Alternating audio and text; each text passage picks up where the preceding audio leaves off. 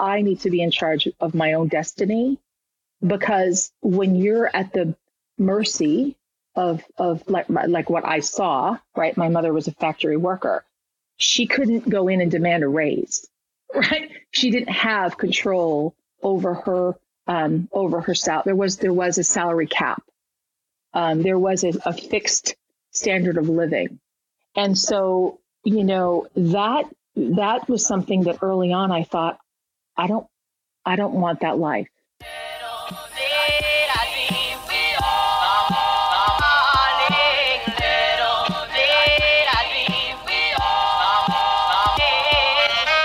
Hi, everyone. Thank you for tuning in today. My name is Jordi Mueller, and this is The Entrepreneur's Wallet, a place where we explore the emotional side of money through the eyes of entrepreneurs. Our guest today is a very special one for me. Mary Beth Gustitus is the founder of Mile High Performance Coaching. And yes, this is not a training company, it's a business coaching company. The way she came to start her second business was through a personal experience, which she shares during the conversation today. MB, as most people know her, really reflects positive energy everywhere she goes, whoever she talks, anywhere she goes, but never ever loses the grip on how to motivate people towards their goals. That last aspect is what has made her very successful, first at her previous real estate company in New Hampshire, and now as a business coach. Accountability, motivation, and being vulnerable that's her recipe, and it has been working. Well, I hope you get to enjoy our chat today, learn a ton like I did, and here it is. The Entrepreneur's Wallet, Mary Beth Gustitus.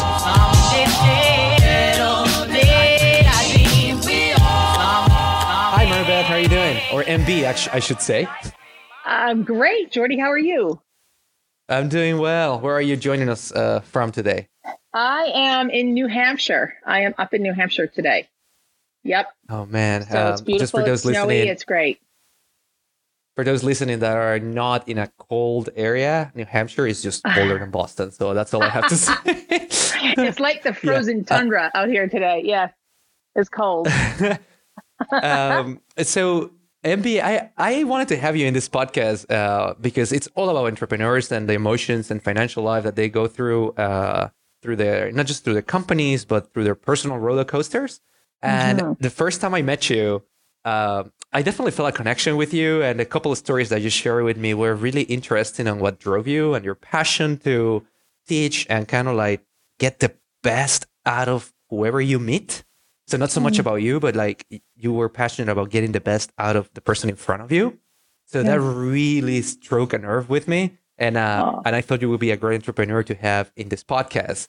Uh, thanks. And I want to start with one with one um, uh, question, which is sure. about your new company, which is your coaching company. Um, mm-hmm. and, and I do have to say, uh, still very uh, much involved in real estate, but he, she's putting a lot of focus on this uh, performance coaching company called Mile One.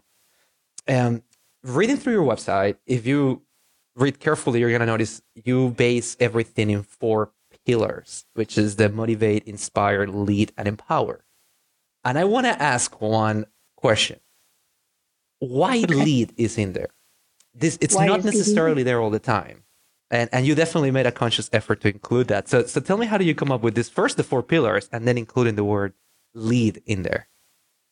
That's a great question. So for me, um, everything rises and falls on leadership. Everything, um, whether it's you know running a company, whether it's leading yourself, whether it be leading your children or relationships around you. To me, everything rises and falls on leadership. And so, you know, many years ago, um, when I stepped into a CEO role with a real estate firm, um, leadership is really um, something that I, I'm, I'm just passionate about because I think that without having the ability to lead yourself and to lead other people, um, leading is really about influencing, right? Hmm. And um, yeah so to try to really uh, work work with people and develop with people and and and sort of try to get them to the best version of themselves part of that is going to be about teaching them how to lead and so for me motivate inspire lead and empower they all have to go hand in hand for in my opinion to make a lasting change right because motivation is great and it's temporary right we go to places we hear a podcast we read a book go to a seminar, we get this burst of motivation. But that left to itself is can be temporary. So it needs to then move to mm. inspiration, which is I want to do it now for me without an external force. I'm inspired to take the action. Um, and then leadership is about is about wanting to do the action and wanting um, and having the ability to influence the change. And then empowerment is about having having the ability to do it. So to me, they all sort of it's like four legs of a table, um, and we use each of hmm. those four parts interchangeably, um, but all are extremely important and very different. Does it make sense? Oh man. Oh, it makes total sense. And uh, I'm pretty sure all the scientists that have developed all these pyramids about what drives people were, were probably going crazy when you came up with four. And uh, now they had to come up with a square that actually holds people uh, like, to their best like standard four. possible. I, I like yeah, four. And no, I that's also, great. And truly, mile one came from this this sort of thought of me writing down words of if I could affect someone's life, how would I want to do it? That was really where Mile came yeah. from. Was I thought how, you know, if I could, if I could, if I could write down some words that would describe what I would want someone working with me to say, I would want them to say she hmm. she motivated me, she inspired me, she taught me how to lead myself and other people, and man, I had I was empowered to do it. So that's really where it came from, and then it just stuck. Okay. Yeah. Awesome. And um, and we will come back to your current company because I really think uh, it's where your current passion is. I, I, mean, I've met you now a few times, and uh, uh, we always have issues scheduling, and it's not necessarily because of finding the schedule. It's because every time we schedule, we don't schedule enough time together because we just keep talking for a lot longer. So people around us are are crazy about scheduling. But um, we'll we'll come back to Mile High because I, I want to talk about that passion. But um, uh, if I want to jump into uh, like how you started your career as a real estate agent and then uh, like becoming the CEO of this company and then eventually yeah. transitioning half out. I don't want to say out, but like half out. You know, where it's not your primary mm-hmm. uh, day job anymore. Um, right. How how did you stumble into being a real estate agent? You know, it's actually it's kind of an interesting story. I had um, I had since I was 18, 19 years old been in I never I never did go to college. Um, and I was um, always in this pattern of I would I would work for a company and within three months, six months, I would be, you know, promoted to different um, roles. Generally, I geared toward um, service and sales management.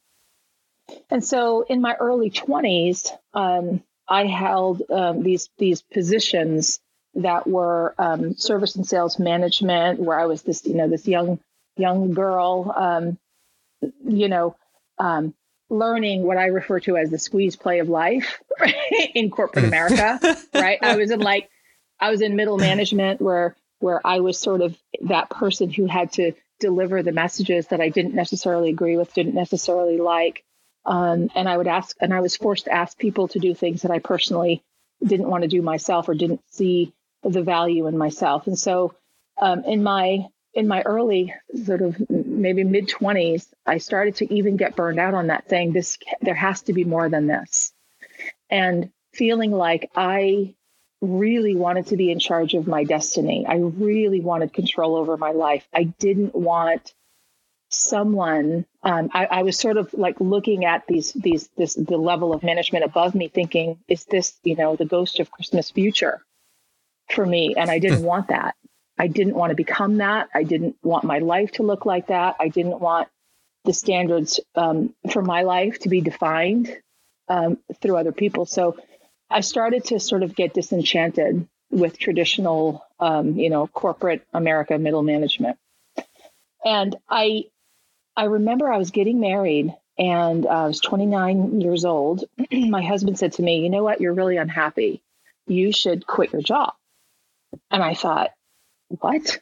Like that? Are you crazy? Like I'd never quit anything in my life, and I never had quit anything without something better to go to. Right? Like you just that was unheard of. And so he said, you know, quit your job and think about what you want to do. And and I I remember thinking, you know what? I, I'm going to try that. And so Jordi, for a period of time, I actually worked in um, I worked at a, at a at a Mexican restaurant. I was 29 years old. I was serving margaritas and taco chips and trying to figure out what I wanted to be. And and nothing and, wrong and with learned, those two. Yeah. There was I, I'm a huge fan. I'm a very big fan of taco chips and margaritas. But here's what I learned. Here was the interesting thing that I had the great blessing to learn, the great gift to learn at, at, at you know 28 years, 20, 29 years old. Um, I had to serve people margaritas and chips and and wait on people that I had hired and I had fired and I had led. And the life lesson that I learned, thankfully, at that young age was to always, always be kind and always be respectful because you do not know where you're going to see somebody again. Right? Wow. Today so, I'm hiring so you or firing you. Tomorrow I might be serving you drinks in a restaurant. So I learned early on that was sort of the beginning, Humbling. I think, of leadership. It was the beginning of a leadership journey, truly, for me to say, you know what, always be kind, always be kind. And so, so it's I. Is that a lesson of humbleness? Is that a lesson of humbleness uh, that every Absolutely. leader kind of should have? Yeah. Abso- absolutely, absolutely. And as a leader, the truth is, we need people more than they need us. And the minute we confuse those roles, we're no longer a leader. We're a manager. Hmm. The minute we think that people need us more than we need them, we've lost sight of what our real job is. And so, um, truly, it, it, the idea of real estate came to me uh, honestly, um, just in a spur of the moment of me just seeking an answer and just saying, "What am I supposed to do? What am I supposed to do?" and being willing to do anything in the in between. Right. So I had to make money. I, I, I worked in a restaurant, but meanwhile, did a lot of soul searching. And one day, truthfully, Jordi, I said, I know what it is. I'm just going to go sell real estate. I didn't know anything about real estate. I didn't know what it took. I had never bought a house. I didn't understand it. Um, but I liked my perception of the lifestyle it could give me freedom, Hmm. flexibility, control of my destiny, um, and the ability to serve people. That's really uh, what attracted me all those years So- ago. So let me Mhm. let me ask you a question on this particular. Now that you're probably memory wise, you're in this stage right now in your head. Um, uh, there is a lot that goes into just starting on your own, and um, of Uh-huh. course certification and like everything that comes with actually being able to get into real estate. Yeah. But uh, from the few entrepreneurs I have just talked to in this podcast, I have realized that the funding part of the company doesn't necessarily become a big thing of their story. It's, they just kind of like overlooked it. It's just like, I just started. And it becomes start, more yeah. like a, yeah, just like, I just needed to do that. Like, it doesn't really matter how it happened. It just happened. Um, yeah. but I'm curious to know how you did yours because this is something where it's more a service. It's not necessarily like you need a big funding to start to create a product. It's just more your service. So Mhm. i- is it something that, that that's how it started? You know, it did. And I think that the lessons that I had learned um, from my years before in, in service and sales management was about how to how to do a quality job, how to follow up, how to communicate with people. But more importantly than that, Jordi, I think this is whether you're selling real estate or you know whether you're you're launching a, a, a new product or whatever whatever it is, it all comes back down to one thing, and it is the relationships you can build and I don't care what product you're selling or what service you're selling, if if you have the ability to build relationships with people, that's the leadership, that's the influence part, right? If you have Mhm. the ability to build relationships with people, be authentic, and genuinely um, care about someone's best interest, uh, uh, you're going to be fine. So for me, I just started, and one, if you do a good job with one, you have more than one right so it, have the you, hardest uh, part was getting one The About first one. yeah Like that's the starting to- hardest to part is the getting first, the first one and yeah, then you just touched on then, topic. Oh, sorry, sorry. Keep going. Sorry. no, no go ahead i was just going to say then the secret really is just just do the work do the work have Um, integrity um and and and show people that that you you genuinely care about their best interest and that you do the job and that's how it builds hardest part is to So- get the first one it- you just the, you just touched on a topic which is uh, connection and uh, human connection, human relationship. And I yeah. think you and I, at some point through a coffee, we were talking about the prospects of the future changing a little bit, where automation and starts replacing a lot of kind of jobs, and we cannot even envision what uh, I, I, would say careers and industries artificial intelligence would replace. But I yeah. think we were both agreeing that the one thing that probably humans will always need eventually, or even more in the future, is those service oriented, relationship oriented uh, industries. And of course, there is an extent that computers and AI can definitely mimic and replicate. Um, mm-hmm. uh, what do you think about this? Is this something that that is definitely going to be kind of like the future of some industries, like the relationship building, the connection with humans? I I think that automation and technology certainly changes the landscape of how we do things. Um, I'm not sure that it changes sometimes the fundamental need of why we do things. That's the hmm. human part. And I think that, um, you know, until we as humans become a robot, we can't be replaced by a robot. Aspects can, it can be leveraged, certain tasks can be leveraged.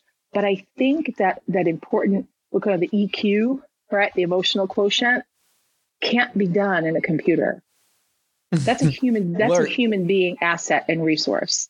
And I feel like I feel like there's many things um, that we certainly look at automation um, and and we can be fearful of. Um, but I think that it's okay to lean into automation, but use it as a resource, not a replacement. Hmm. Does that make um, sense? I did it makes total sense. And I'm realizing, obviously, this is one of the topics that it's not something I wanted to cover, but it's just typical you and I would just start going into it goes where every single go, direction. Yeah. no, which, which, which I love it. I love it. Um, uh, talking about relationships, there's one question I have been asking every single guest, and, and I'll just go ahead. What was your relationship with money growing up? That is an excellent question. And I just had this conversation with someone just within the last couple of days and the importance of the relationship with money. I had a very um, fearful relationship with money. Um, and I also had a relationship um, or a, a, motivation, even at a young age, Jordy, that drove me to have to make it. So I, you know, I was the youngest of six children, single mother, um, factory worker my mother didn't have a lot of money. Um, and due to the fact that there were six kids and there was a five year age gap between me and the older sibling, um, I was alone much of the time, right? So think about like getting myself to school and, um, you know, my, my mother was in a factory working and my older brothers and sisters were, were gone in higher grades. And so my mom didn't have enough money. And I would watch the game that she would play, even as a young age. I would watch the game of, you know, um, putting the putting the the electric bill check in the phone bill envelope to buy a few more days to try to. My mother could stretch a dollar like it was a rubber band. Um, and and but watching, there was always a fear around money. There was a there was always a scarcity of money, and there was always an anxiety that surrounded it. And so the financial thermostat that I had was that nobody in my family made money, right? They maybe made 30 or 40,000, but there was not an abundance. And so what was the fear? The, the fear was there just wasn't enough. The fear was so the fear of not the fear was enough. there's not enough. Right. There's just not enough.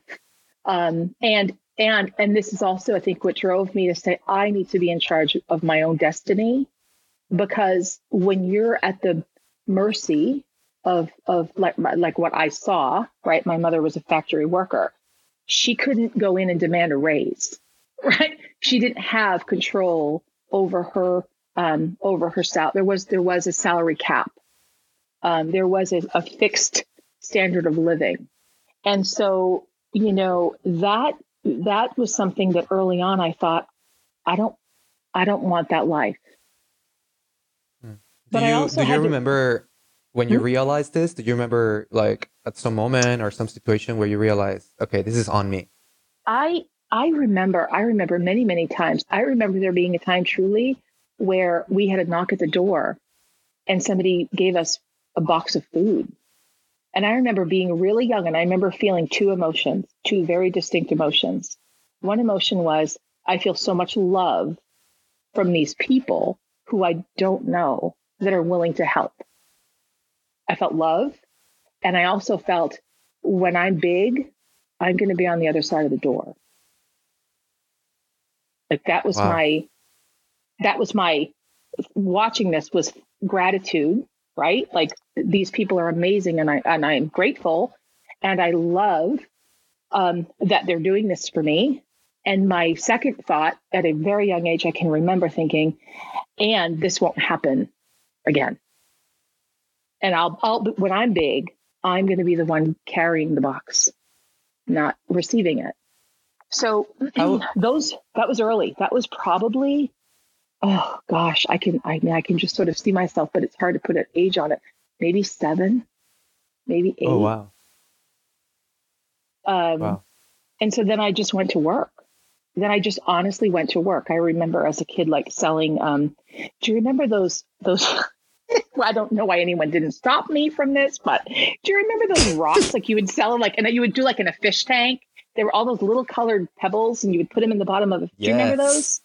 Oh, yes. Well, somebody I don't remember how I got these rocks, but somebody had given us like I don't know a fish tank or something, and I remember setting up a little table at the end of the driveway, trying to sell my rocks. Like I was even at that young age selling rocks, or oh, like man. painting acorns and bringing them to the neighbors. Like I just remember always thinking, like I can, I can do something. I can make something. I can, I can make money. Um, mm. Whether it was picking up neighbors, you know, the dog stuff off the yard, or um, I just always remember thinking, I can make money.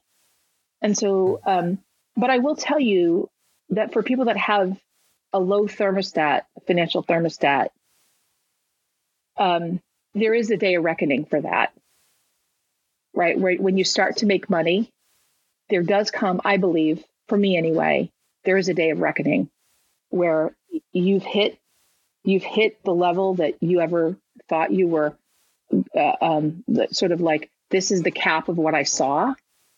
Um, and you have to reconcile that. And I call it the financial thermostat, which is kind of like, you know, when I explain it to people, when I coach them, I say, your thermostat's in your ba- your your boiler, your furnace is in your basement. You don't think about it.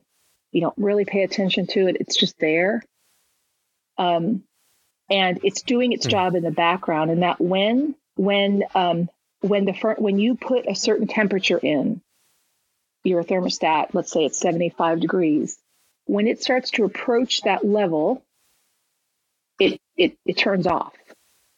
Right? It says hmm. you're hot enough or it's warm enough, shut down. And we do that as humans when we are approaching the financial, our own financial thermostat.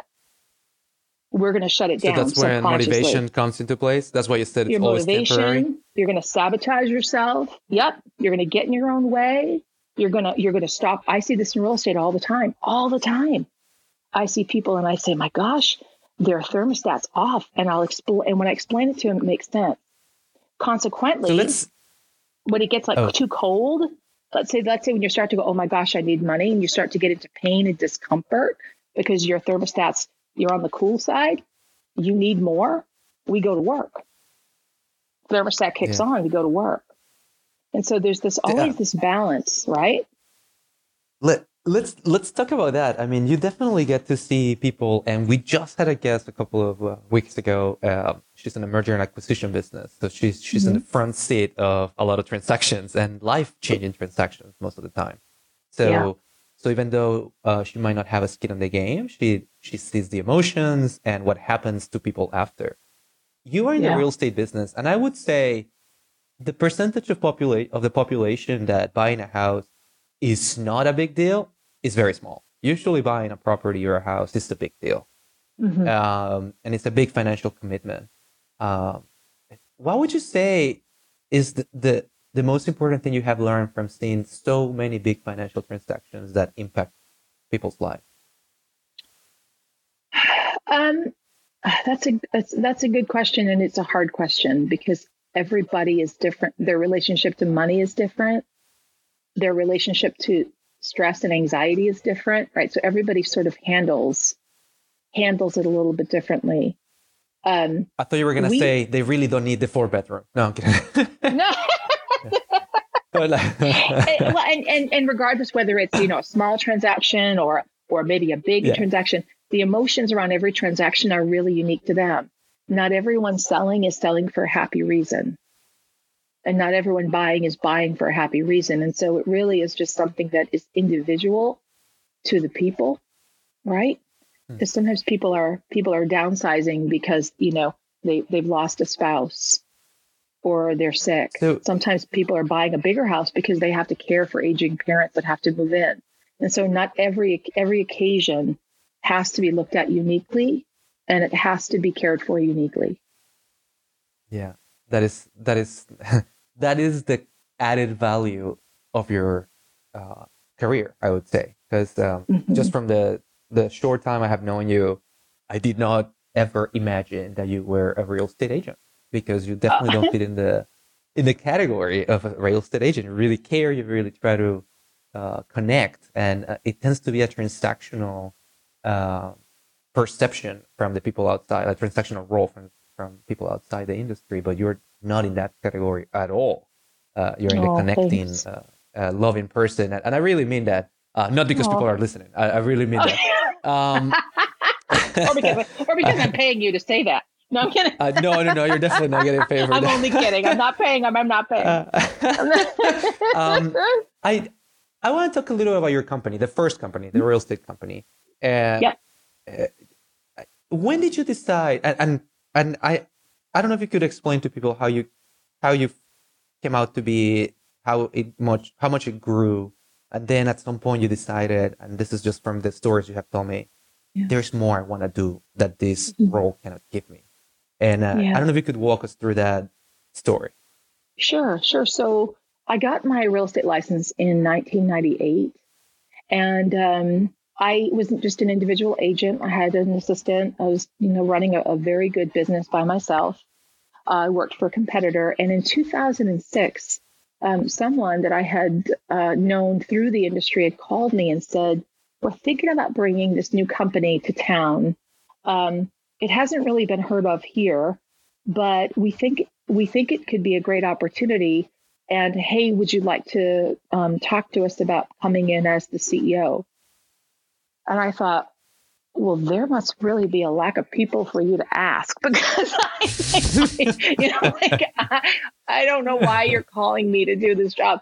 Um, because the reality is, you know, at that time, Jordi, at that time, I knew how to sell real estate. I I um, hadn't yet really had a deep understanding of this kind of business. Um, I didn't have a deep understanding of people.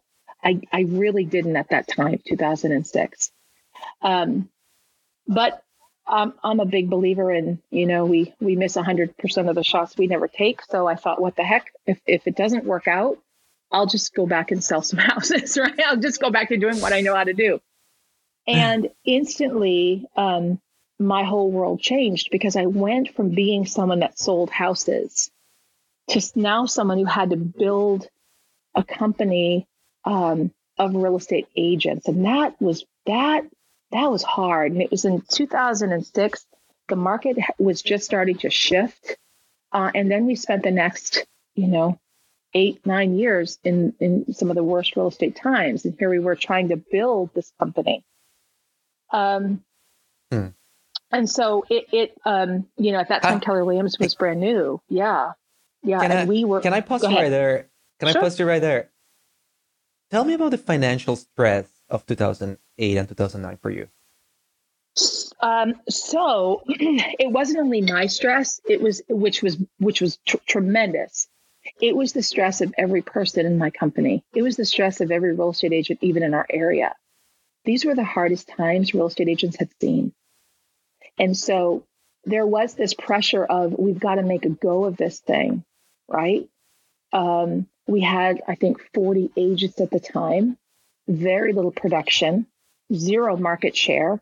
No one knew our name.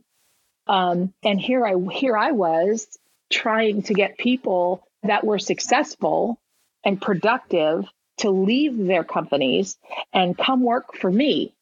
Like I, I we're hmm. brand new, nobody knows us, and this sounds like a really good idea, right? Like, why, why would anyone do that? Um, but that's where the influence and the and the and, and the relationship piece came in. And so the financial part was was really tough. We had to be lean and mean, and I had to be willing to do whatever it took. It was not easy. And I had to be willing hmm. to work tirelessly, make sacrifices, and and shoulder the the pain of of the people that I was attracting. Remember, these guys are commission only people. They were suffering. They were suffering. Some of them were, were losing homes. Some of them were going bankrupt. It was a hard emotional time. That's probably when I learned the most about leadership to lead them I was, through I was gonna say, time. I was going to say, now I know where that lead comes from. I think it's from this time. It came, it absolutely. If I didn't start that way, I truly don't know where, where I would be now. It, but it, it, it started with um, keep trying to really help people stay engaged, stay positive, stay focused, um, inspire them, motivate, lead them, empower them. It, that's mile one started back then. I just didn't know it. Hmm. Um, and so as as things got you know harder and harder, and seven, eight, nine came, and it was very very difficult. Keller Williams was actually we were growing by leaps and bounds at that point because we had created a culture and an energy and a synergy that if you needed to get out of your own way and you needed to to to um, you know take control of your business and of yourself and and and turn it around we were the place that you wanted to go. And so during those hard times is truly when we attracted some of the most amazingly talented people that are with us thankfully to this day that is very interesting that you're saying that um, i i on the right uh, to work today, I, I happened to be listening to the Ezra Klein interview with Paul, Krugman from last week.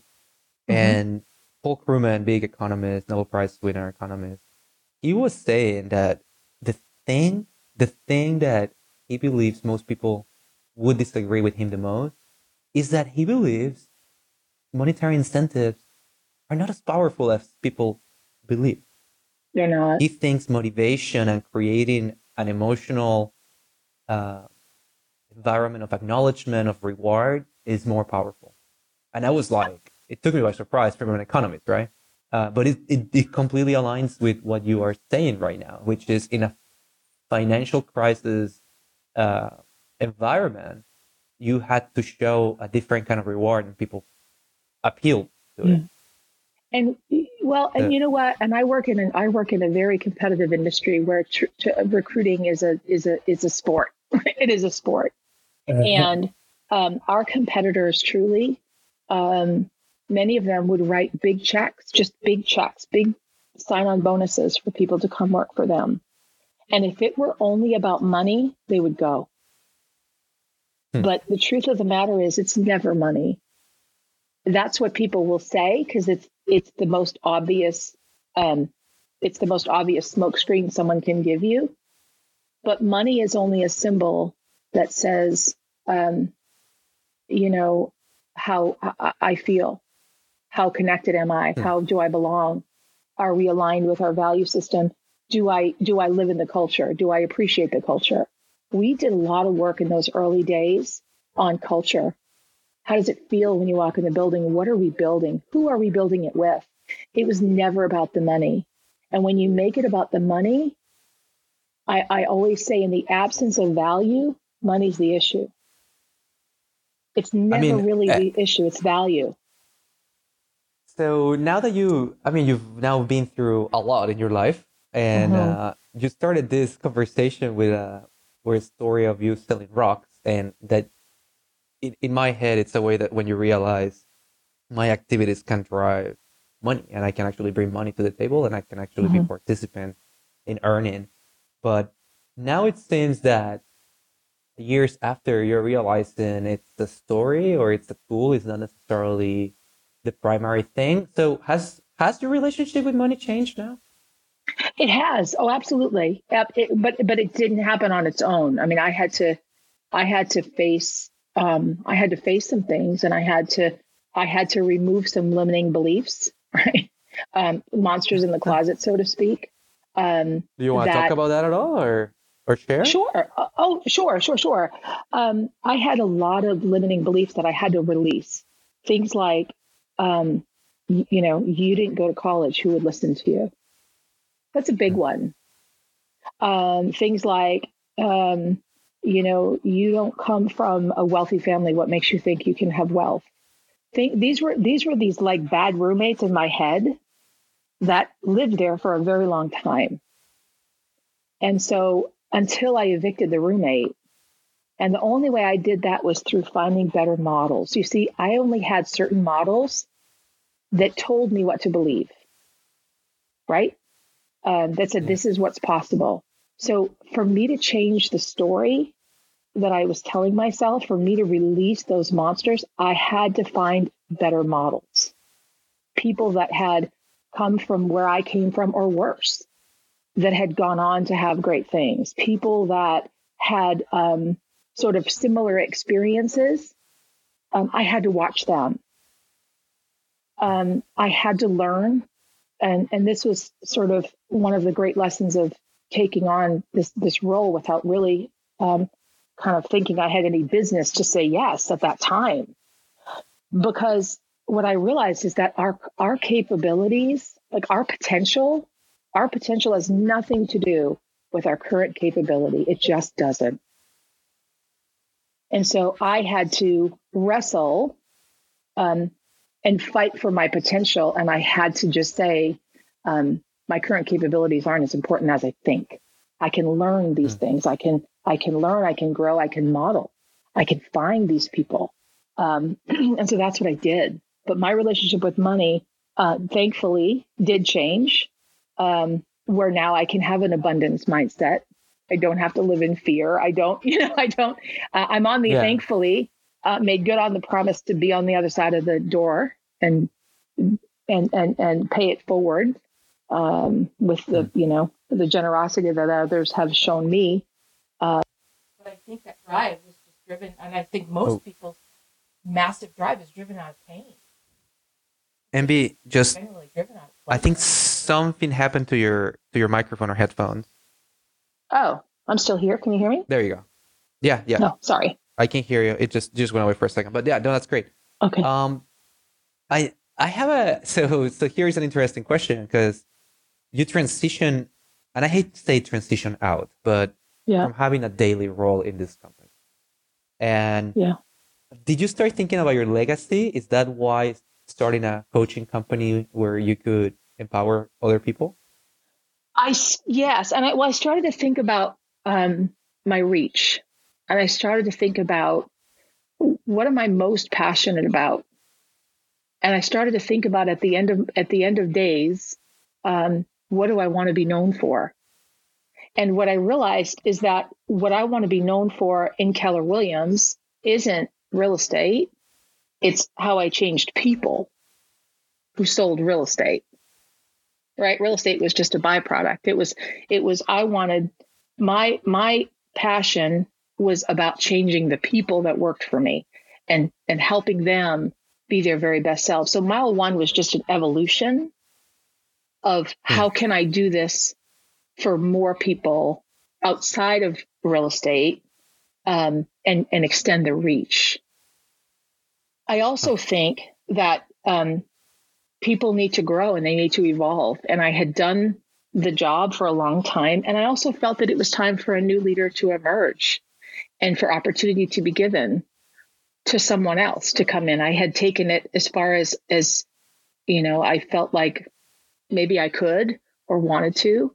Um, and as much as I'm still very passionate and very, very engaged in the company, I wanted someone else to to be able to take over so I could move on to some other things and that someone else could grow the way I did in that role. How did that feel? To and I and we here at Lexington, uh, I don't want to say we struggle with this because it's not a struggle. It's it's always fun and challenging, but we are very thoughtful about the passing of the culture, mm-hmm. and uh, and and you being the creator of the culture uh, in that company, now you are you have to consider that. I'm assuming that was a huge uh, mm-hmm. a, a yeah. bullet point on finding it, yeah. uh, or just not just finding, but just like thinking about living.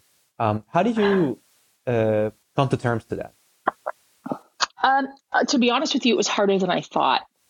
Um, I, I don't I don't know that I was really I really don't think I was prepared um, for for how it would actually feel. I thought I knew, um, and everyone you know everyone thinks yeah I'm ready for this next chapter, and then you get it, and then um, there was a period of time where I felt that it was in the best interest of the new leader for me to sort of go in the shadows.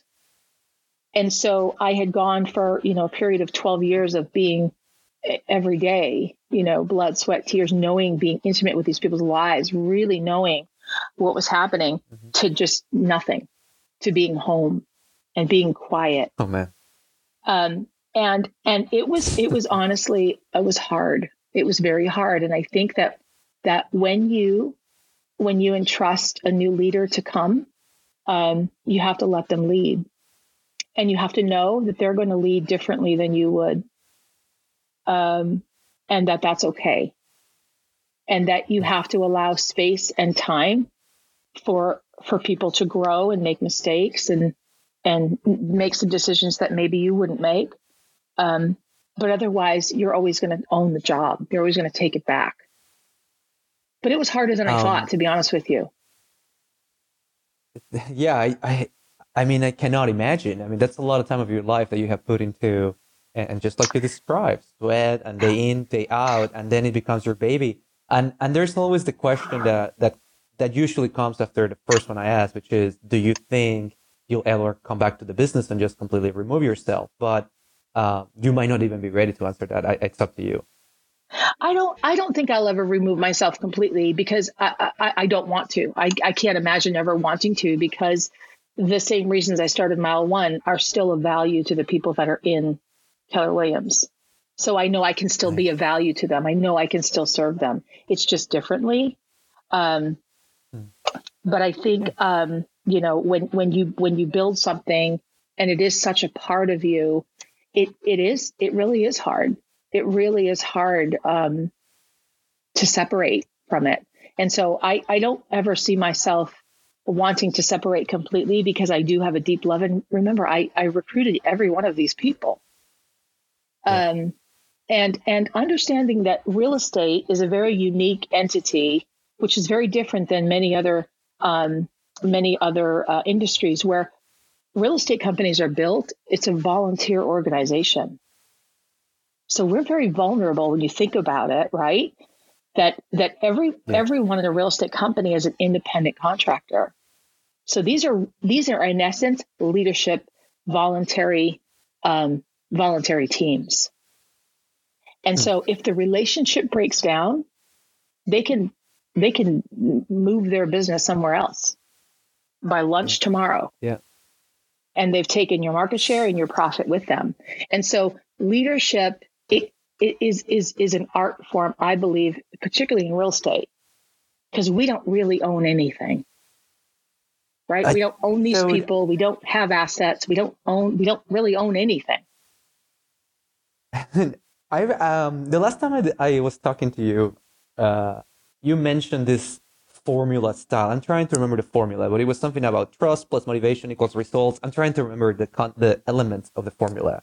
Do you know what I was what I'm talking about?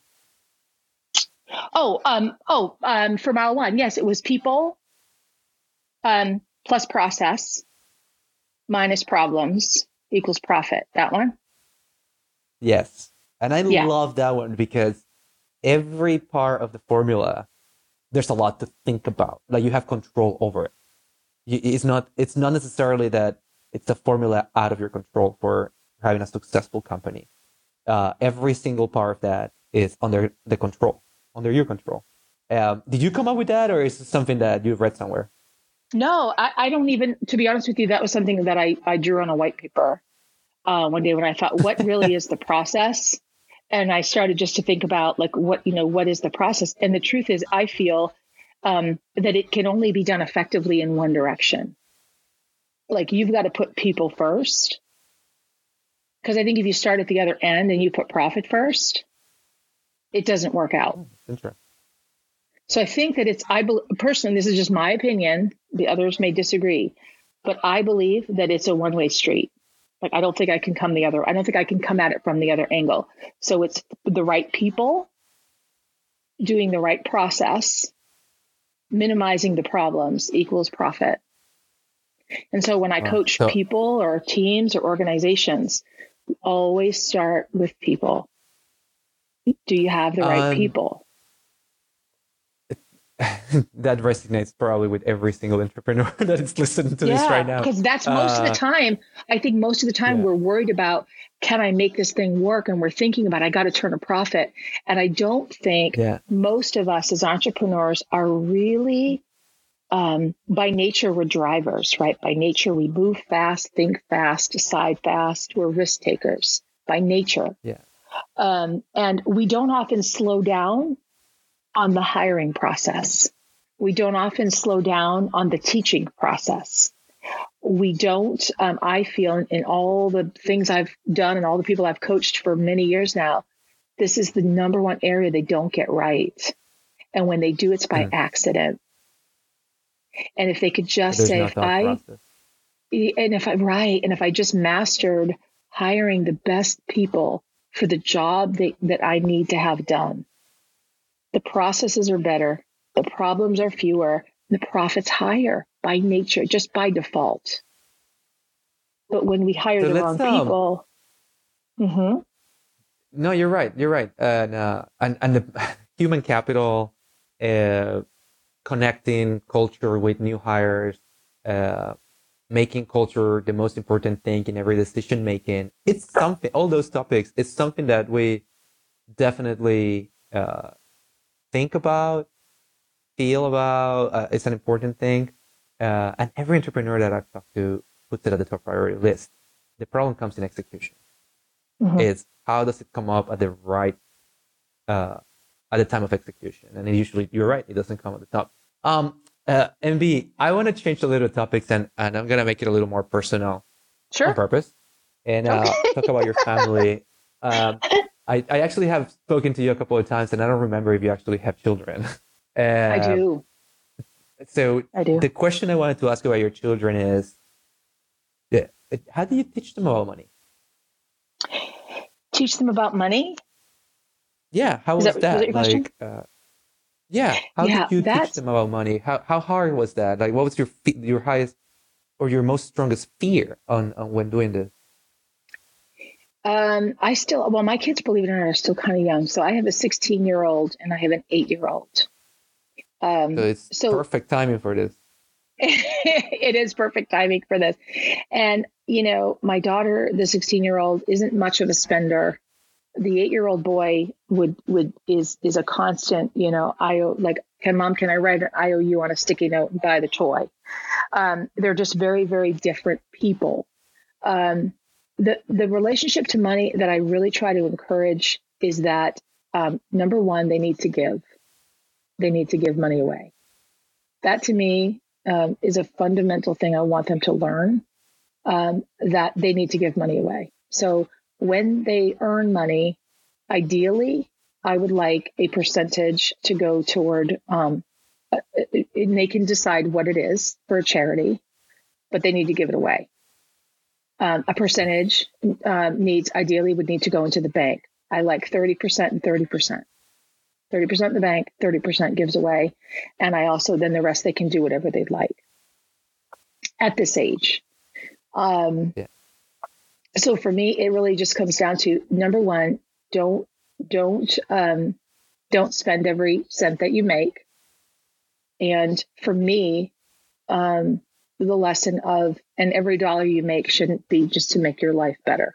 It should be to serve other people. Um, and that's that's about say, as far as we've gotten. Hmm? Yeah, would you say you consider yourself financially responsible in your personal life? I would. Yeah, I would. My husband and I have worked really hard to, um, with very very little exception, have zero debt. I mean, we're you know we've worked hard to, you know, um, apply the principles that my kids see. If you want a car, you save your car and you you pay for the car. You don't finance. Um, you mm. know, we we have worked hard to have investments, multiple income streams, uh, whether it's you know mm. passive income through investments or passive income through stock, whatever it might be, or equity in, in businesses. Um, that there can't just be one form um, of income. I hope so, I hope the yeah. the people listening are entrepreneurs are not gonna hate me for this next question because I'm doing a oh. huge generalization. But okay. uh, and it's just from my interaction, of course, with uh, entrepreneurs, and I'm in the industry, so we tend to see a little bit of this from the other side, right? But why do mm-hmm. you think entrepreneurs are a little bit messy when it comes to par- personal finances? I see this every day. Um, I teach, you know, real estate agents um, how to run a business, and this is where we struggle the most.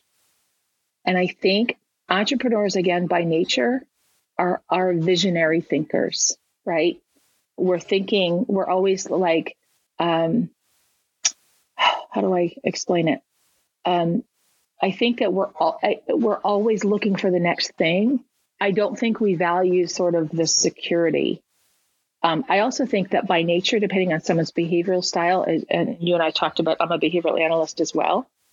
Um, so based on someone's behavioral style, um, they're also just not very good with those kind of details, right? Good intention, but they're just not very good at the details, and they're not really um, wanting to get the education that they need to find out what do I do with this money.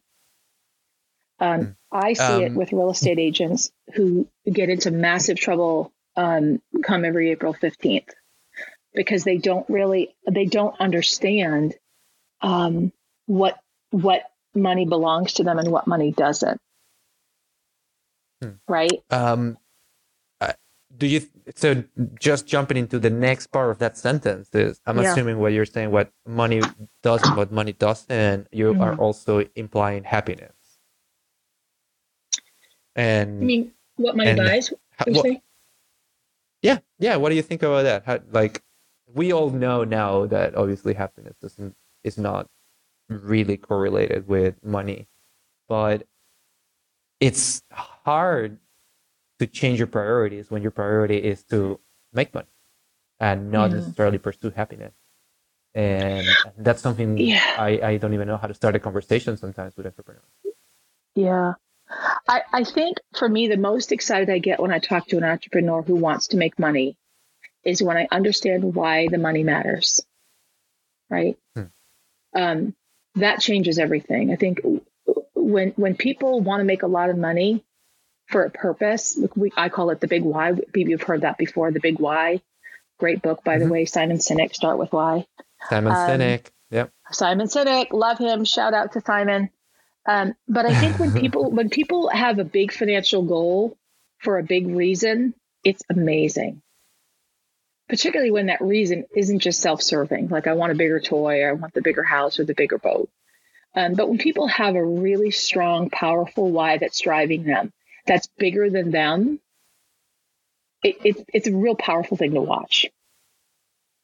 I think for those people um, that haven't had any experiences yet that maybe maybe um, introduce them to what's really important death or sickness uh-huh. or things beyond your control or losing everything um, where it feels like you know i'm just here to make a lot of money and have a lot of stuff you know i can't really speak to that because that's never been me i've always had I, I didn't come from that place right um, yeah so I don't really so, I don't really know what that would feel like. I see it. I see it. And and to be honest with you, I think those are the people I try to say, um, what is that money for? So when I do a I teach a business planning clinic and I'll say, okay, who wants to share what their financial goals are? And some might say, you know, I want to make a hundred thousand or two hundred thousand or five hundred thousand or whatever the number is. And I say, that's amazing. That's great. Why? Like, why does it matter? like, why? What what, um, what happens if you don't? Oh, and be and, like, honestly, you and I could talk forever. so there, no, it's true. It's true. And like, I'm keeping time and, and it's like, I have so many questions still, but I want to get to two more questions that I definitely want to get inside the podcast. And if we have to get you back in the, on the podcast again for a specific topic, because we're working okay. on something related to happiness, uh, I think you would be a great, uh, addition to that conversation. Uh, but awesome.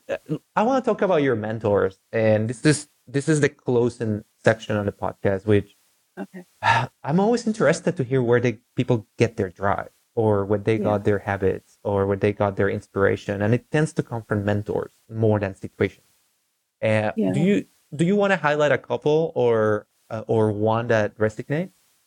Oh man, there's many. I have many of them, um, uh, and and some mentors were mentors of what not to be, which I think can be equally powerful right? They're just well, let's not mention those in public. You can definitely no, no, no, no, no, no. I wouldn't. No, I wouldn't. No, I wouldn't. And but not not for any like bad, not for any like you know bad reason other than to say I would just want something very different. For me, yeah. my mentor about um you know one of my mentors was honestly my sister. Um, she was just she was and, and I think for different areas of your life you have different mentors. Um, my sister, you know, passed away in 2010, uh, and mm-hmm. she she was the one who taught me truly when you watch them. And this is like a little sad, but when you when we talk about the idea of these, you know, like having stuff or buying stuff or the you know the toys and all that kind of thing, my sister, you know, was very well off, had a beautiful life, traveled, uh, just amazing mom. I mean, she just was was you know tough, big shoes to fill. Um, but when you watch somebody leave the leave the world um, who had all of that stuff, and you watch that it that at the end of the day, none of that matters, right? The jewelry didn't matter, the cars, the houses, the travel, none of that mattered. It's who's in your life, who's around your bed. I know that sounds like kind of deep, um, but that was probably one of the biggest mentor moments I think of my whole life when I realized it's not about the stuff it's about the people and it's about the experiences and it's about who are you leaving behind and it's about how did you change them. Um, so wow. she gave me just a powerful lesson in the stuff doesn't matter. It, it, it's the love, the people, and the experiences that you've shared. Um, for business, I have, God, there's so many, too many for me to name. My partners are great role models for me and Keller Williams. Um, they up my financial thermostat. Um, I'm a huge, um, I'm an avid reader. I'm a podcast junkie. Um, and I have different, different mentors for different things, spiritual mentors, financial mentors, physical mentors, um, life mentors, parental mentors. It, it just kind of goes mm. on and on. Um, awesome. So I don't know if I answered well, your question, but John Maxwell well, for leadership, you, you know. Yeah. No, you did, you did, and uh, and and you you definitely look like that person that realizes external input in some areas can like improve you. You obviously do that for a living to others, so mm-hmm. it makes alignment with with you that you live that way as well. Um, yeah, yeah. MB, uh, I cannot thank you enough for your time today. Um, uh, we didn't even talk about a lot of stories like the one you told me when uh, you guys decided to go to that conference in Houston after Harvey, which I, will mention at some point oh, in the man. intro because I think it's fascinating oh. and it says a lot yeah. of you. Um, but um, thank thank you for your time. Uh, I I really really appreciate if uh, people want to contact uh, Mary Beth, uh, her website is uh, marybethgustitus.com. I'll actually put it on my notes because it's okay. hard to pronounce it and spell it. So don't worry about it. I'll, I'll get through it on the notes of the podcast. Um, she is on Facebook as Mile One, uh, on LinkedIn and her personal name.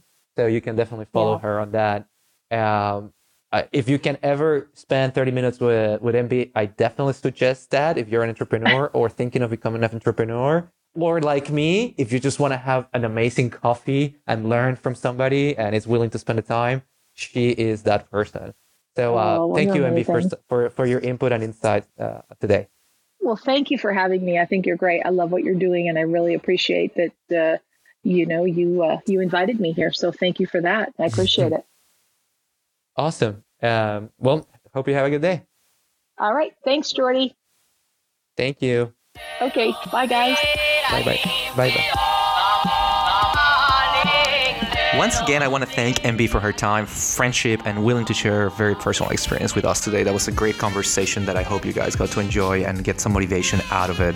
Uh, we're going to put MB's information in the notes of this podcast, so please reach out to her if you are in need of her services. Um, I'm also going to ask you all of you to share this episode. Uh, this is how we know you're actually getting something out of this. We hope you rate us as well in any platform that you're listening to the podcast. Subscribe, subscribe to the podcast. Follow us on Twitter. Follow us on Instagram, follow us on our Facebook page. We're Lexington Wealth Management, and we're doing this for all of you. Um, but until next time, I'm Jordi Mueller, and have a good day.